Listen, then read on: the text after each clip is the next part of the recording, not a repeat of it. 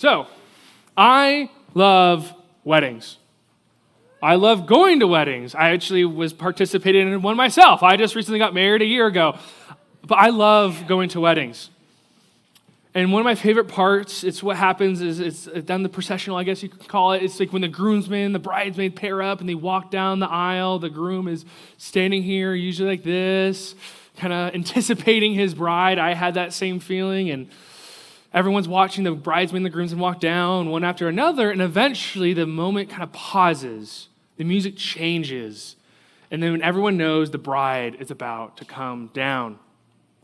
And the doors open, people stand up, they all turn and face the back of the room to see the bride in her dress looking so stunningly beautiful.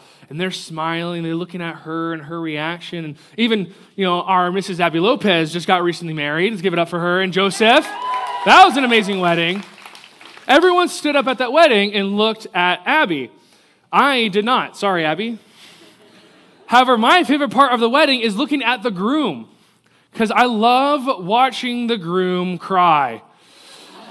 And thank you, Mr. Lopez, our worship director, for giving me a show. And actually, the, direct, uh, the, the groomsmen themselves, actually, each one of them, if you were there at the wedding, gave Joseph a tissue every time they came up, and he needed every single one. But it was beautiful because he was crying and weeping out of so much emotion because he loves Abby.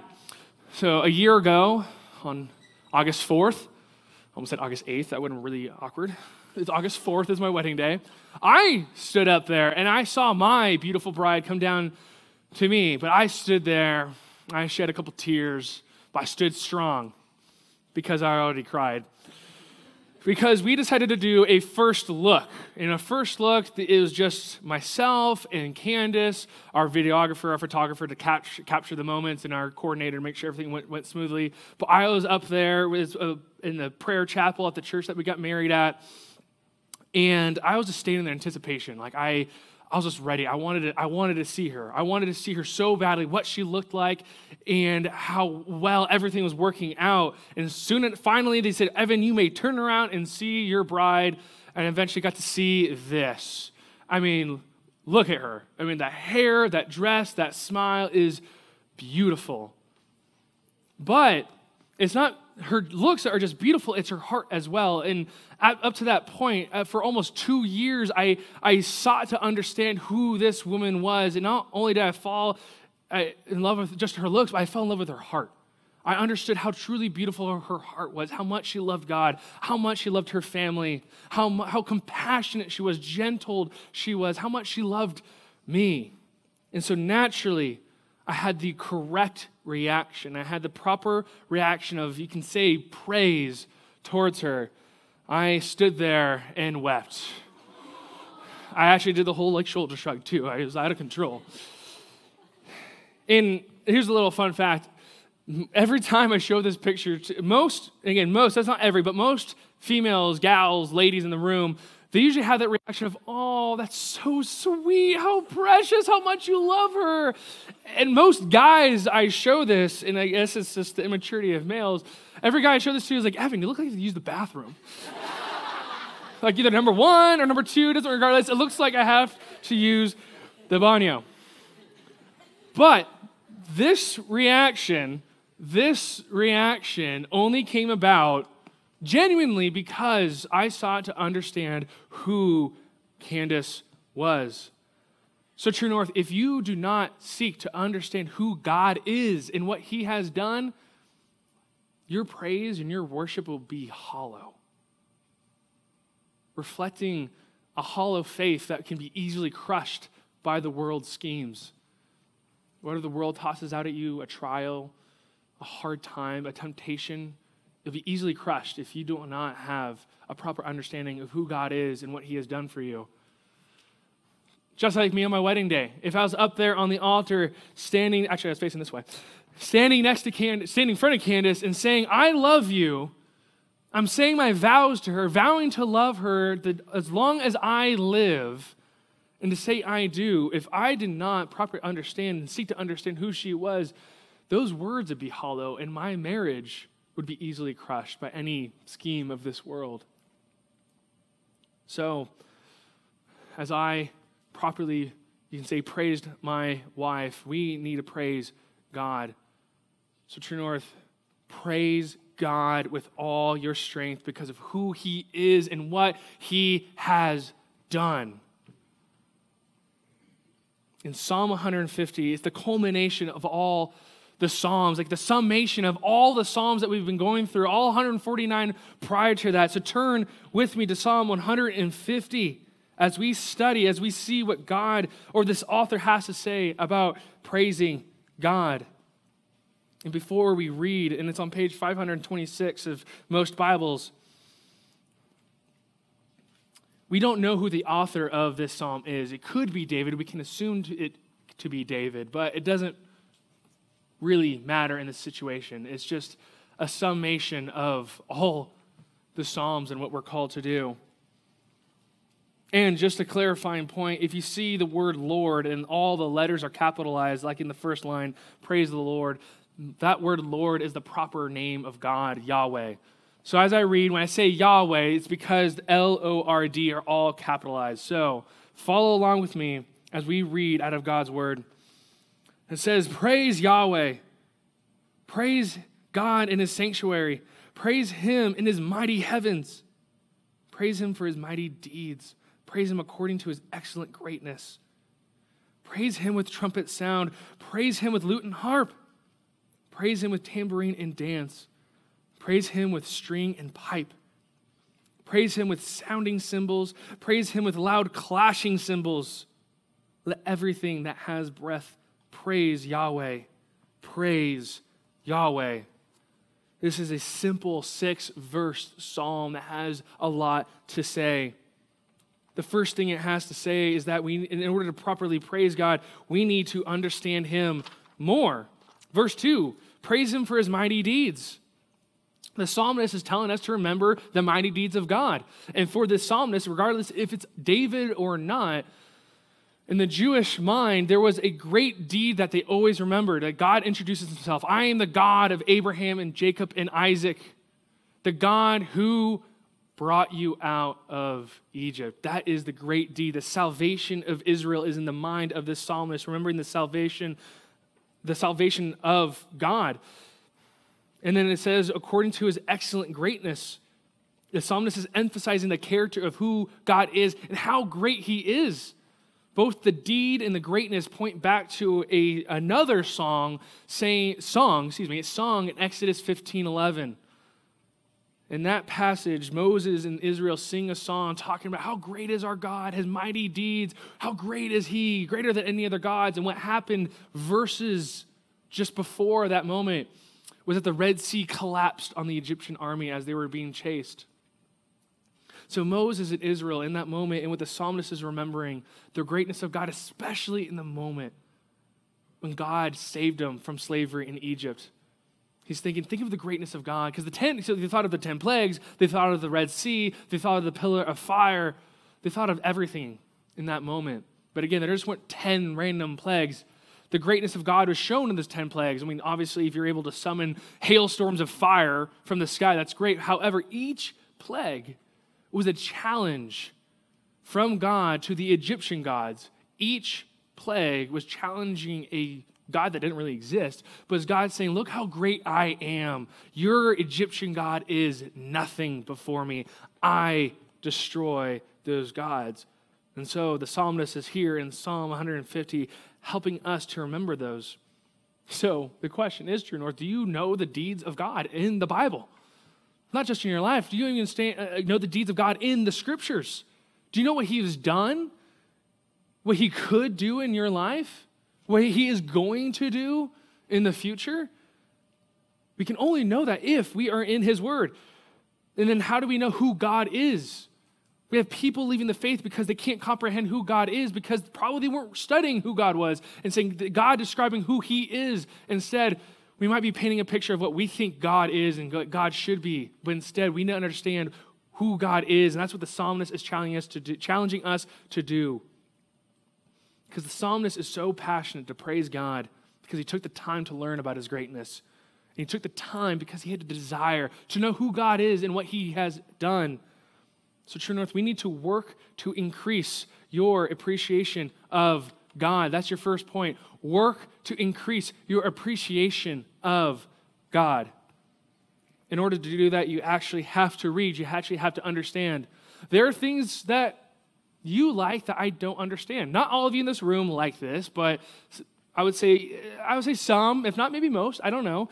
But if this brings joy to your heart, I don't understand. I don't understand so many of you, your passion and your zeal for the high school musical series. Where at STM Utah, you made the point to go to a high, a random high school in Utah. I had to ask Pastor Roddick, why did you go there? Like, oh, that's where they filmed High School Musical. I'm like, why? See, I grew up with uh, with uh, great movies. Like when I was 11, Lord of the Rings came out, and I was willing to wait, you know, watch three hours of pure cinematic gold uh, for three movies. And you, many of you are passionate about song and dance in a high school in Utah. I don't appreciate it like you do because you watched the movie. You watched it over and over. You memorized the dances, you memorized the songs. I probably would grow to appreciate the movie if I actually watched the movie. I have never watched any of the high school musicals ever. I appreciate some of you are clapping. I probably will not watch them. However, I can be swayed potentially. But the point I'm trying to drive is that you appreciate it because you have watched it over and over. So, how can you work to increase your appreciation of God? Here's some rocket science for y'all. Firstly, you can read your Bible. Wow, right? Pastor Rod, wow. But no, seriously, reading your Bible will help you appreciate God. But it's not just reading the Bible, it's how you do it. Because if you read the Bible, the Bible promises is that blessed is he. Blessed is he who delights in the law of the Lord. Blessed is he who meditates, it, meditates on it day and night. Because if you do that, you're blessed because you are like a tree planted by water, bearing strong fruit. That's what the Bible promises if you not only read the Bible, you meditate on it. But how do you do that? What's a practical way? Firstly, you have to pray. You have to pray for insight. Before you open your book, before you begin to, pray, uh, to read, you have to pray. Because if you don't, if we don't pray before we read, we're prideful. Now, walk through me. If you and I think we can understand His word without Him, that is pride. If all of us gather together to read His book on our own without Him, we are all prideful and we will not understand. Because Psalm 119 promises he, the, the David prays that for God to open his eyes so that he may behold the wondrous things out of his law. So we have to humble ourselves, saying, I don't know. I need God to help understand these words. So, how do you grow in appreciation? You read the Bible. Before you read, you have to pray to ask God for insight. But in order to grow your appreciation, you actually have to read it daily, day and night. That's what the psalmist in Psalm 1, which I quoted earlier, talks about it. So, are you reading it daily? True North, we have on the Bible app a DBR group that you can be a part of. DBR meaning daily, daily Bible reading. We read through the Bible in a year. Are you doing that with us? Are you reading the Bible at all daily? If not, why not? What is hindering you? Block out the time. I personally, there's no mandate of when to read it. I personally love reading in the morning. My wife and I, we try to get up at 5, so we hit snooze. We get up at 5:30 but we get up at 5:30. Why? So that we have time, not just to read it for reading its sake, but to read and meditate it and true to ask God and say, "What do you want me to know in Your Word?" Fix my mind to understand. And I love that we love the mornings because it's undistracted. Everyone else is asleep. We have no distractions. There's no pressure for us. So that's why we wake up at such an early hour. But when you read the Bible, you have to make sure you have to meditate on it. You have to wrestle with it, you know, journal it down, pray over it, try to understand. You can use commentaries, and that's another way you can grow your appreciation is seeking godly counsel. You have small group leaders. Actually, you will have small group leaders, especially if you register for small groups. Shameless plug. But you can ask your small group leader, saying, hey, I don't understand. The book of Isaiah is hard, it is confusing. Can you help me understand it? You have a high school director, you have a pastor who will be glad to help you understand the word better. There's books, there's commentaries, there's YouTube videos that can help you. Ask us so that we can help you better understand God's word. Because with that, you'll grow to appreciate who God is. And, but it takes time, it takes discipline, it takes effort and energy, and that's why we have to work at it. Because when we're studying the Bible, we're not just studying the, the just the Bible itself. We're trying to understand a couple things. One, like the psalmist challenges us, we need to understand who God is, His greatness. If you if you meditate, you can understand a couple of aspects of God. Like one, He's a creator. I'll just throw out some passages at you. Genesis 1 1, Isaiah 40 28, Colossians 1 15 17, Romans 1 25 and many, many more talk about God being our creator. Because we think about God being our creator, we can think, stop thinking about creation. Just think about nature, creation, the outdoors, the mountains, the trees, the ocean that's right here. Some of you love to surf. Think about the waves you're trying to surf on and how beautifully complicated the creation is. But think about even the people in this room. Think about yourself and how complicated you are the nervous system, everything about you, the cells, everything that makes up your eyeballs, your hair, your heart. God created that. And if we stop to think about God being our creator and how complex and wonderfully made that we are, we should be driven to awe. Driven to awe that God would create at all. And as we think about the, God as a creator, we can think about how holy God is. Passages like 1 Peter 1 14 through 16, Isaiah 6, Revelation 4 8, and one of my favorites, Exodus chapter 40, verses 34 and 38. The holiness of God. If we stop to think about the holiness of God, we can understand how such separation there is between God and us. How holy, how that means perfect, unique God is and how powerful he is. Then Exodus 34, when Israel obeys God, creates this tent called a tabernacle to perfection, the presence of God dwells within it. It comes in and it dwells in the entire tabernacle, which is a cool moment. But God's chosen person, his messenger, Moses, God is so holy that the person that he chose, Moses, cannot enter into it. And then God gave him the book of Leviticus to help them for one person at one point of the year to be able to stand in the presence of God because that's how holy He is. And if we understand how holy He is, it would drive us not to just awe, but also fear. A healthy fear. Realizing every one of us does not stand up to, the, to our holy Creator. Not just that He's holy. If we study enough, we, we learn that He is a just God. Isaiah 61 8 Deuteronomy 32 4, 2 Thessalonians 1 8 through 9, Revelation 20 12 through 13. We see the justice of God. We want justice. We, we do. We desire justice. Like that shooter at El Paso, we want justice. We, we, I'm glad that he's alive so he can face the penalty for murdering those people. But when the crime is on us, we beg for mercy, a mercy that we do not deserve. But we study in the scriptures that God is a God of justice. He shows no partiality. He will give every one of us our due. The bill has to be paid. But we understand if we study the scriptures that God is love. 1 John 4 8, John 3 16, Romans 5 8, Psalm 86 15, and many more talk about the love of God that while we were enemies, we were disobeying him. We were unholy. We cho- chose to sin. He loved us so much that he came down and died on a cross in our place. That is love right there. That even though we don't deserve it, he gives it to us. And understanding his greatness, and we understand his deeds. For the psalmist, it was the, the salvation of sla- from slavery in Egypt.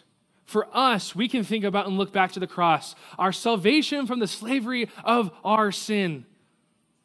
We were slaves to sin if we are in God. We were slaves, we couldn't help but choose sin, but God died on the cross. So there's an opportunity of salvation. Because if you work to increase your appreciation of God, one thing will happen. You'll grow to learn to have faith in God, and faith alone saves, and faith will be followed up by repentance. Because if we understand who God is, how holy and just He is, but how loving He is, we would reject our sin. We would run away from our sin. We would say, I do not want my sin and myself and my desires anymore. I surrender all of that. I'm turning to God and trusting in Him on the cross for my salvation instead. I'm trusting in His love for me to be saved, not by my own works, but in Him alone. But as Christians, we still need to daily appreciate who God is. Because if we do, this can happen. This is a quote from John Piper. It says, If, he says, if we saw the greatness of God, we would not be so greedy and covetous. If we saw the greatness of God, our eyes wouldn't stray after lustful images and thoughts. If we saw the greatness of God, we wouldn't get angry at our siblings and parents so easily. If we saw the greatness of God, we wouldn't pout and get hurt so easily in our relationships. If we saw the greatness of God, we wor- wouldn't worry about our looks so much. If we saw the greatness of God, we wouldn't spend time watching mindless and sword defiling videos. If we saw the greatness of God, we wouldn't give in to our appetite and overeat and boredom and depression. If we saw the greatness of God, we wouldn't get so discouraged with evil and godlessness in our culture. If we saw the greatness of God, we get to have hope. And not only that, we would want to fight sin. So understanding the greatness of God can let the Holy Spirit to drive us to properly respond into action. And the action is described in verse 3 and 3 through 5 in Psalm 150. It says to say to praise him with trumpet sound, praise him with lute and harp. The psalmist is showing us that our voices singing praises to God is not good enough. We need to bring everything in. We need to bring the, we need to bring the, the trumpets. We need to bring lute. We need, we need the drums. We need the, we need the guitars. We need the piano. We need everything that we have to praise God because He deserves all of it. Verse 4 praise Him with tambourine and dance, praise Him with strings and pipes. Tambourine and dance, it's the full expression of human energy and devotion. It's giving everything, not just your voices, but your whole being. Praising with sounding cymbals praise Him with loud clashing cymbals. See, cymbals can either be beautiful to some ears because they understand what song they're being applied to, but some might hate cymbals because they just hear the noisiness. And what the psalmist is saying is that we need to bring the cymbals out. We need to make the loudest noise possible, for God is so great. So, True North, we need to bring our full expression in praising our God. How loudly are you praising God? How loudly, just uh, uh, as a challenge, how loudly are you going to be singing in worship because you understand of who He is and what He has done? How loudly are you going to sing? How loudly are you going to live out your life? The psalmist is challenging the worshiper in that moment, and he's challenging us now to give it our all when we praise God. So we need to tenaciously praise God with your whole life. Point number two tenaciously praise God with your whole life. I heard a sports commentator once say that fan is short for fanatic. And there's some fan bases out there in the sports realm, maybe some of your schools that may be more fanatic or more tenacious in their cheering. I know Capo last year was very tenacious in their school spirit. A couple years ago, San Clemente was very tenacious in their school spirit. But there's some NFL teams that have very tenacious fans. I mean, the Philadelphia Eagles, their fans are known for being very tenacious in their love for their team. The actually, true, true story, they actually booed Santa Claus one time at a game. The Cleveland Browns, the team that has just barely wins, their fans tenaciously cheer their team on and hope. But there's one fan base, if you know football well, that their fans are a little more tenacious in their worship of their team. The Oakland Raiders, they actually have a section called the black hole where they hope to suck out life and joy in all the stadiums so that the other team will fear but they are tenacious i mean look at the dress i mean it's terrifying i mean i would not recommend googling it because there's like a lot of skulls and death but Their tenacity to root for their team is well known throughout the professional football world. Those, those guys, they probably all they talk about is Raider football. How they live is probably Raider football. They probably have a shrine in their home for Raider football. So, how does it look like in our Christian walks? The other one is really scary, so I had to skip it. what does it look like in a Christian walk? Turn with me to Hebrews chapter 13. Hebrews chapter 13, verses 15 through 16. The book of Hebrews, it's roughly on page, whoopsies, that's a, there we go. Page 110, or 1010, excuse me, 1010. What does this look like in the Christian walk? Verse 15. Through him, who is Christ, through Christ, then let us continually offer up a sacrifice of praise to God. That is, what is it? The fruit of our lips to acknowledge his name. And do not neglect to do good and to share what you have, for such sacrifices are pleasing to God. So, what does it look like in a Christian walk? Firstly, it starts with the fruit of your lips, your words. You can worship God through your words. And it's more than just a song. Yes, we can praise God with all of our life through our, the way we sing. I mean, the Bible, Psalm 34, I will bless the Lord at all times. His praise I shall continually, and praise shall be continually in my mouth. Colossians 3.16, let the word of Christ dwell in you richly, teaching and admonish, admonishing one another in all wisdom, singing psalms and hymns and spiritual songs with thankfulness in your hearts. So how we sing is a way we can worship God. Again, we're not in here frozen, but instead we're given life through what God has done in our lives through the cross. But another way we can worship God is uh, through our words is with thankfulness. How thankful are you? How thankful in your life are you? This is my third time up here, and I'll say it again. Are you thankful for the common grace that God has given you? You're all in this room wearing clothes. All of you have eaten meals. All of you are going to school. School is a good thing and a blessing from God? Are you thankful? Are you one that complains to what you get? We can also tenaciously praise God what we talk about. Like those Raider fans, they talk about Raider football. Are we talking about God? Or are we saying the same jokes? What are we joking about? What are we laughing at? Are we complaining and grumbling? Our parents, the chores that they give us, the teachers, soon, or some of you that are in school right now, or for the teachers, for some of you who will, are you complaining on all the homework and quizzes they're giving you? For you, for those who play sports, are you complaining about your coaches? For those who do plays, are you complaining about their those teachers? Are you complaining and grumbling? Are you carrying on with the complaining and grumbling when Christ says, "Do everything without complaining and grumbling"? What are you talking about?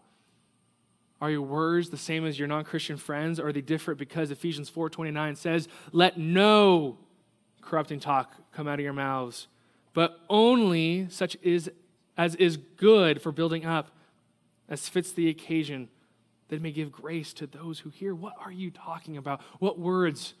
Are you worshiping God with your words, or are you not? We can worship God with our whole life, with our words through evangelism and how we pray jot down 1 Thessalonians 5, 16 through 18. 1 Thessalonians chapter 5, verses 16 through 18. This is the summation of how we can worship God with our whole life through our words. It says, Rejoice always, pray without ceasing, give thanks in all circumstances. Why? For this is the will of God in Christ Jesus for you and me. The will of God is to worship God with our whole life, including through our words.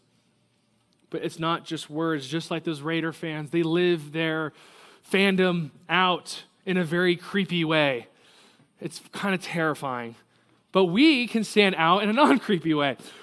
We can worship God with our whole life with our deeds and sacrifice, like it says in Hebrews 13. It says, uh, the, "Do not, not, not, to, not to neglect to do good, but to share what you have, for such sacrifices are pleasing to God.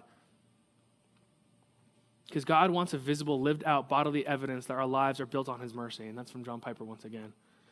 God wants a visible, lived out bodily evidence that our lives are built on His mercy.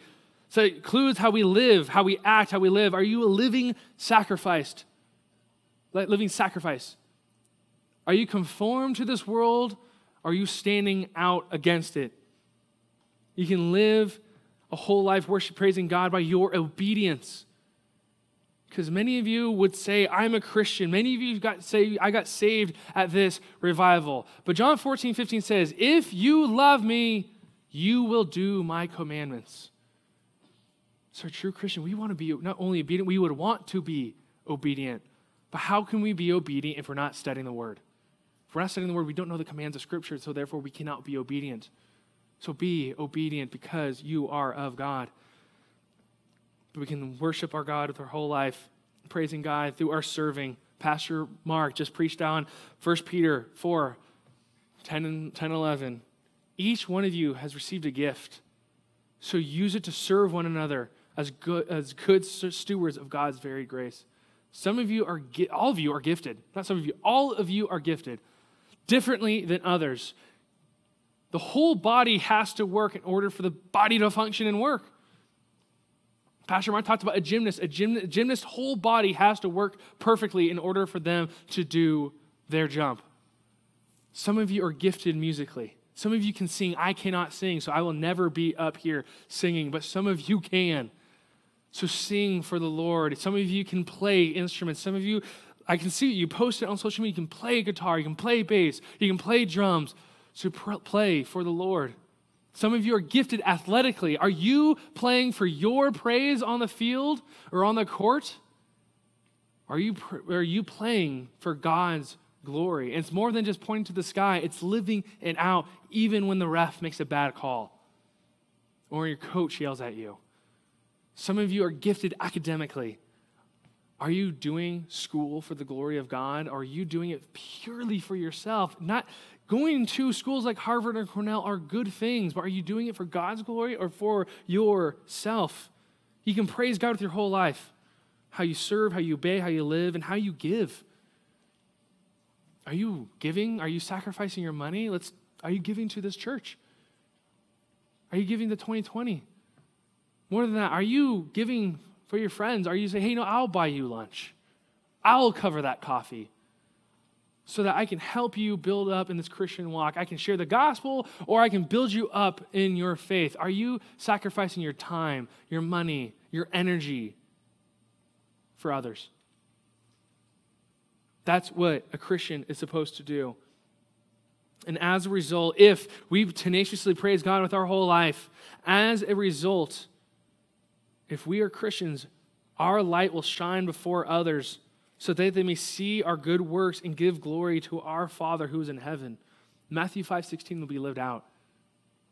If you truly praise God with your whole life, you will stand out as a Christian. You look differently. You'll play sports differently. You're about to go to school, you'll be doing school differently. You'll stand out as light, out as light in this crooked generation because if you are just conformed, just like everyone else that is not a Christian, 1 John 2:15 has some strong words for you. Cuz if you love the world, the love of the Father is not in you.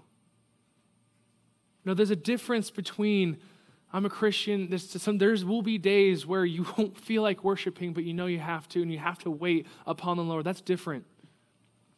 But for those like, I'd rather just be like the people around me,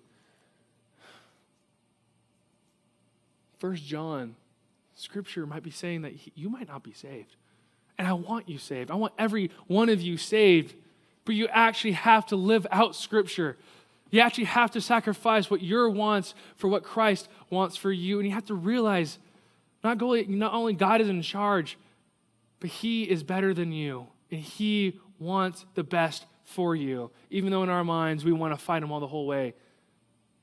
So sacrifice what you want and put on what Christ wants. Tenaciously praise Him with your whole life. Because if we are fully sold out for living for Christ, we will stand out in this world. It will be easy to stand out from the people around us. And as a result, if we're living for Christ, we want to be ambitious. Like the psalmist in verse 1 and verse 6 is very ambitious. In verse 1, the psalmist, the, the author's ambition is to see the whole mighty heavens praise the Lord. Their ambition is that everyone praise the Lord in his sanctuary. It could be a reference to the temple. You know, we should want everyone in South Orange County, in our area, to be praised in the Lord in the walls of these church, of this church, excuse me.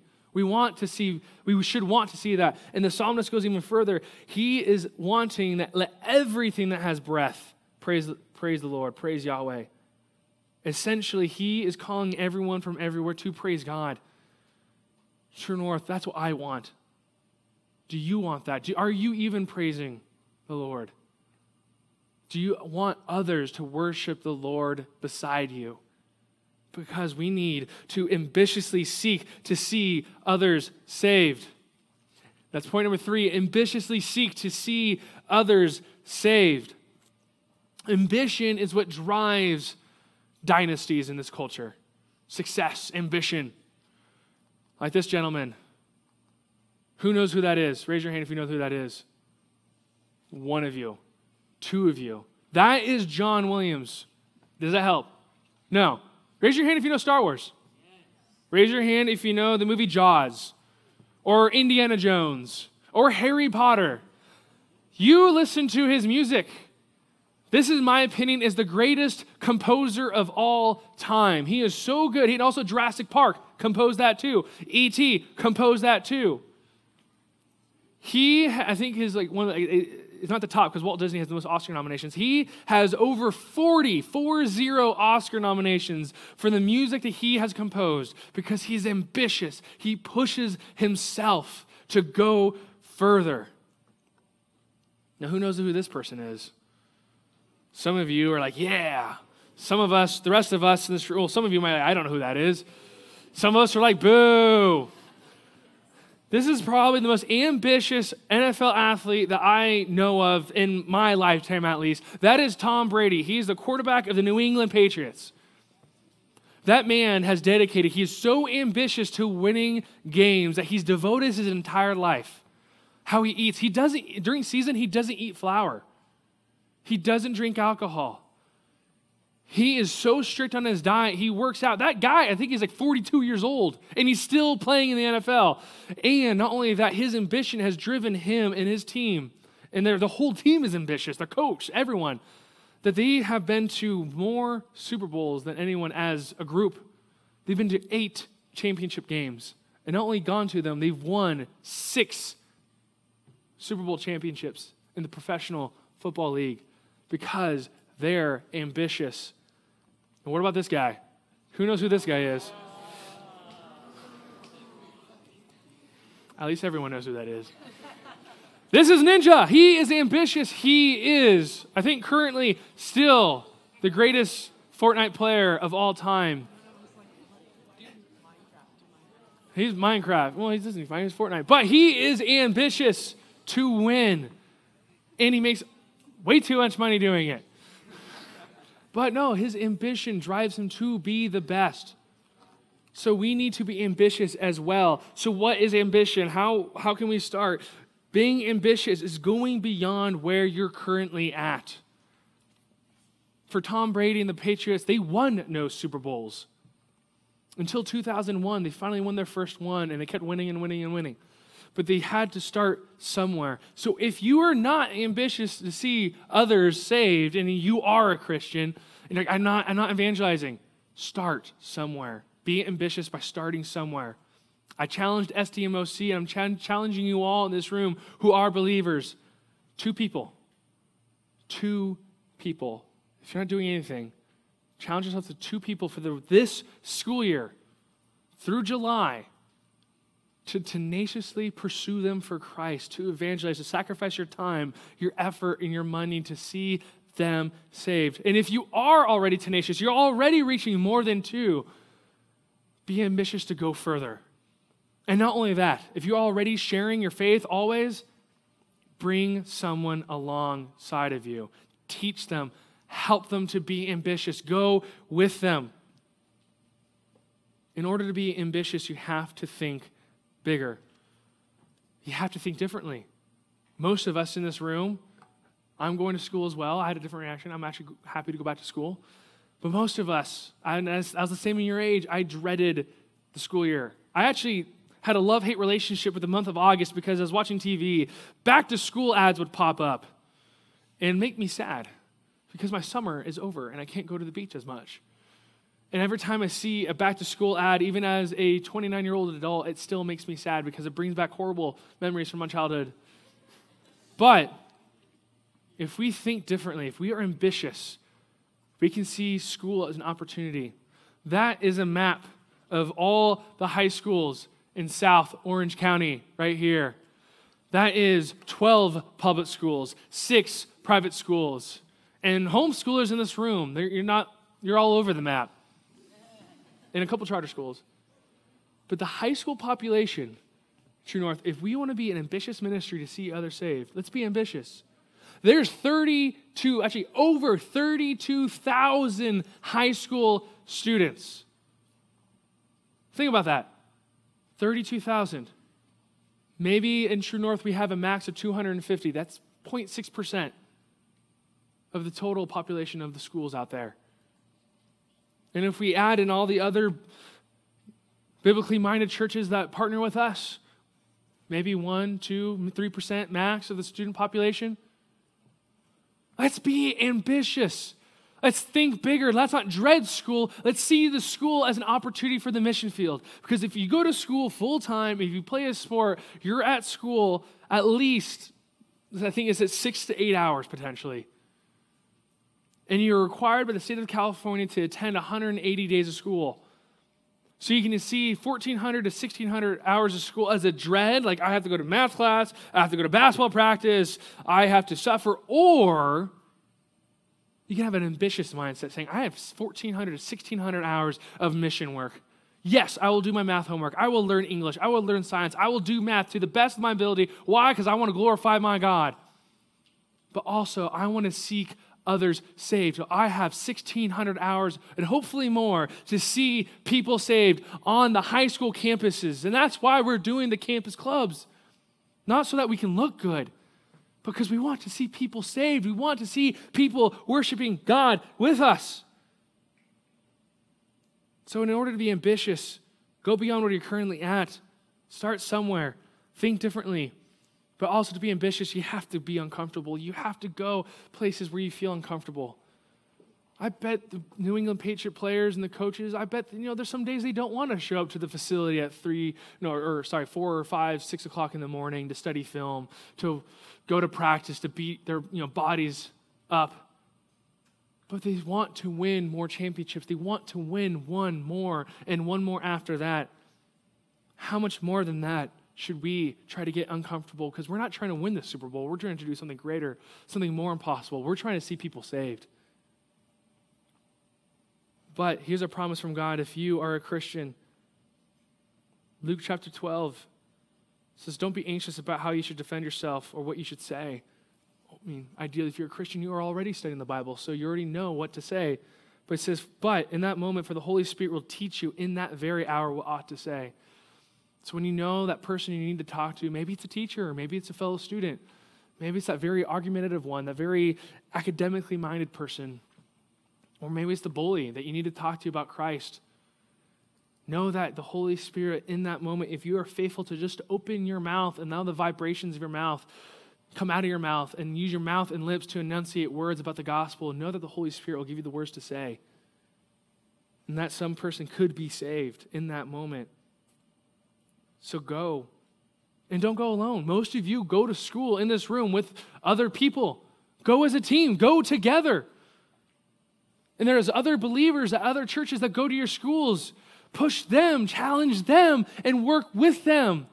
Build them up so that you even have more people trying to see people saved. And talk to people that make you, make you feel uncomfortable. Talk to the person sitting alone at lunch. Don't pass by them. Know how awkward they might look or might feel, or how your reputation, talk to them. I want True North to be a ministry that every time you see a student, you walk up to them, you get to know them, you ask their name, you get their number, you invite them here, you invite them to the small groups, and you share the gospel with them. because you care about every person. Let's start with the people at your schools that you're about to walk up to that are sitting alone. Go together and be friendly. Love them. In, in order to be ambitious, you have to be trained. Reach out to your leaders. Don't like not text them, actually text them. Reach out to them first. I've been a leader for six years. I had plenty of students who are all text and crickets. You guys ghost me sometimes. Don't ghost your leaders. Be the first ones to actually reach out. Ask them to push you to keep you accountable and actually care. In order to be ambitious, you need to know this truth that you're going to win.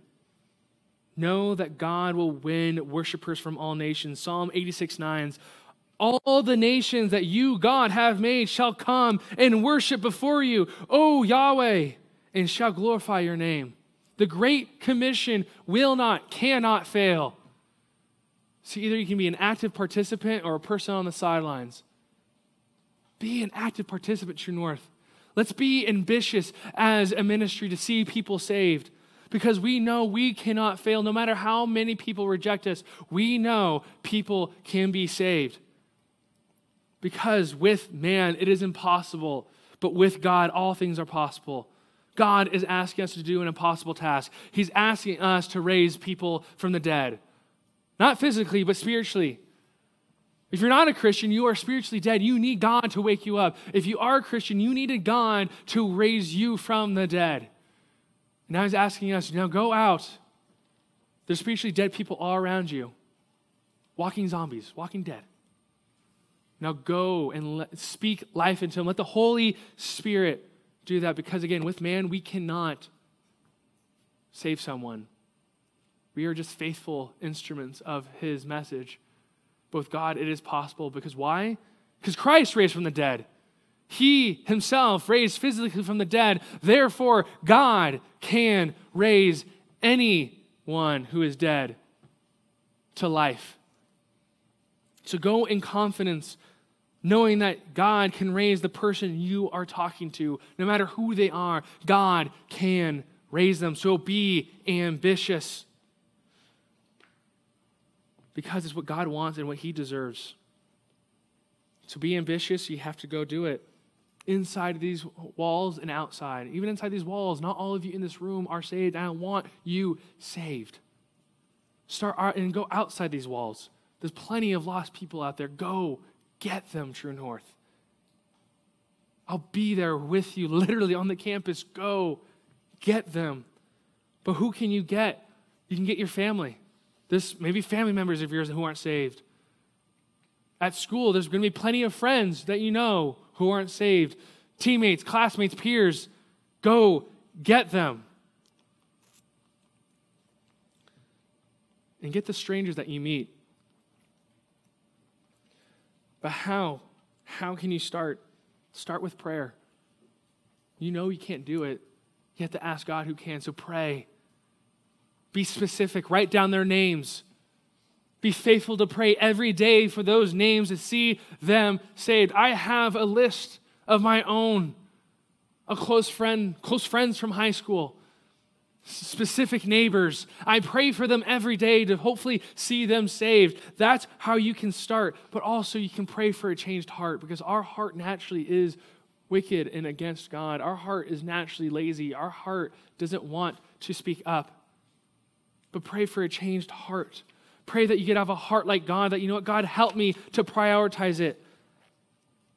And you need to pray for a heart and eyes that see people as Christ does no matter how bold they are in their sin, no matter how prideful they are, see them as God sees them as sheep without a shepherd, lost. No matter how bold and proud they are and how confident they may seem, they are lost sheep without a shepherd. You need to have a heart that sees them, you need eyes that see them. So pray for that. And you need to pray for understanding of the biblical truth of the lost because the lost are not saved. If you are lost and you're not saved, there's only one destination of hell waiting for you. I don't want that. And you need to pray that you don't want that for others so that you can be more ambitious to seek others, to see them saved. But as you pray for a heart that sees people as Christ as, if you're a Christian, you also need to remember no matter how angry you get at their sin, you need to remember a couple things. One, as were some of you. You were just as lost as they, as they were, so that you can have compassion for them and empathy for them. Not loving their sin, but actually having compassion, knowing that they're lost. And two, the second thing you remember, if you are a Christian and you're trying to share, God changed you. He can change them as well. So that is how you can have more confidence in your ambition. And lastly, to be more ambitious, you just have to take the opportunities that are given. You pray for opportunities, but they will come and you have to take it. Like a running back in football, he's given the ball. He's waiting for the opportunity to run. He's waiting for his the big boys up front, his offensive line to push the defenders out of the way so he can run across the field and score the touchdown for his team. But he practices and practices. He's ready in and out of season. He's prepared. Like we need to be prepared that we're studying the word so that we know who God is, so that we can share who God is and what he's done to others. Because when he has the ball and he sees the opening, he doesn't hesitate because those who hesitate get demolished by the defense. But the ones who run, run hard and not in fear about getting hit. So, True North, take the opportunity. The ball is in your hands run. Take the opportunity to share, no matter how uncomfortable it might feel, or I might be, or who I might be with. Do not hesitate. Take those opportunities to be ambitious. And again, remember, God is asking you to do the impossible so that He can do it. He can raise life, death to life. So let's finish this race. Let's finish our mission. Let's testify the gospel to anyone in our lifetime. But it has to start first with our understanding of God. I wept bitterly when I saw my bride, uncontrollably. I was trying to find the video, I didn't find it in time to show you. I was lost control because I sought to understand who she is. And not only not grew to appreciate her, I grew to love her. So my, my, my reaction was natural but I sought to understand her, so I tenaciously pursued her.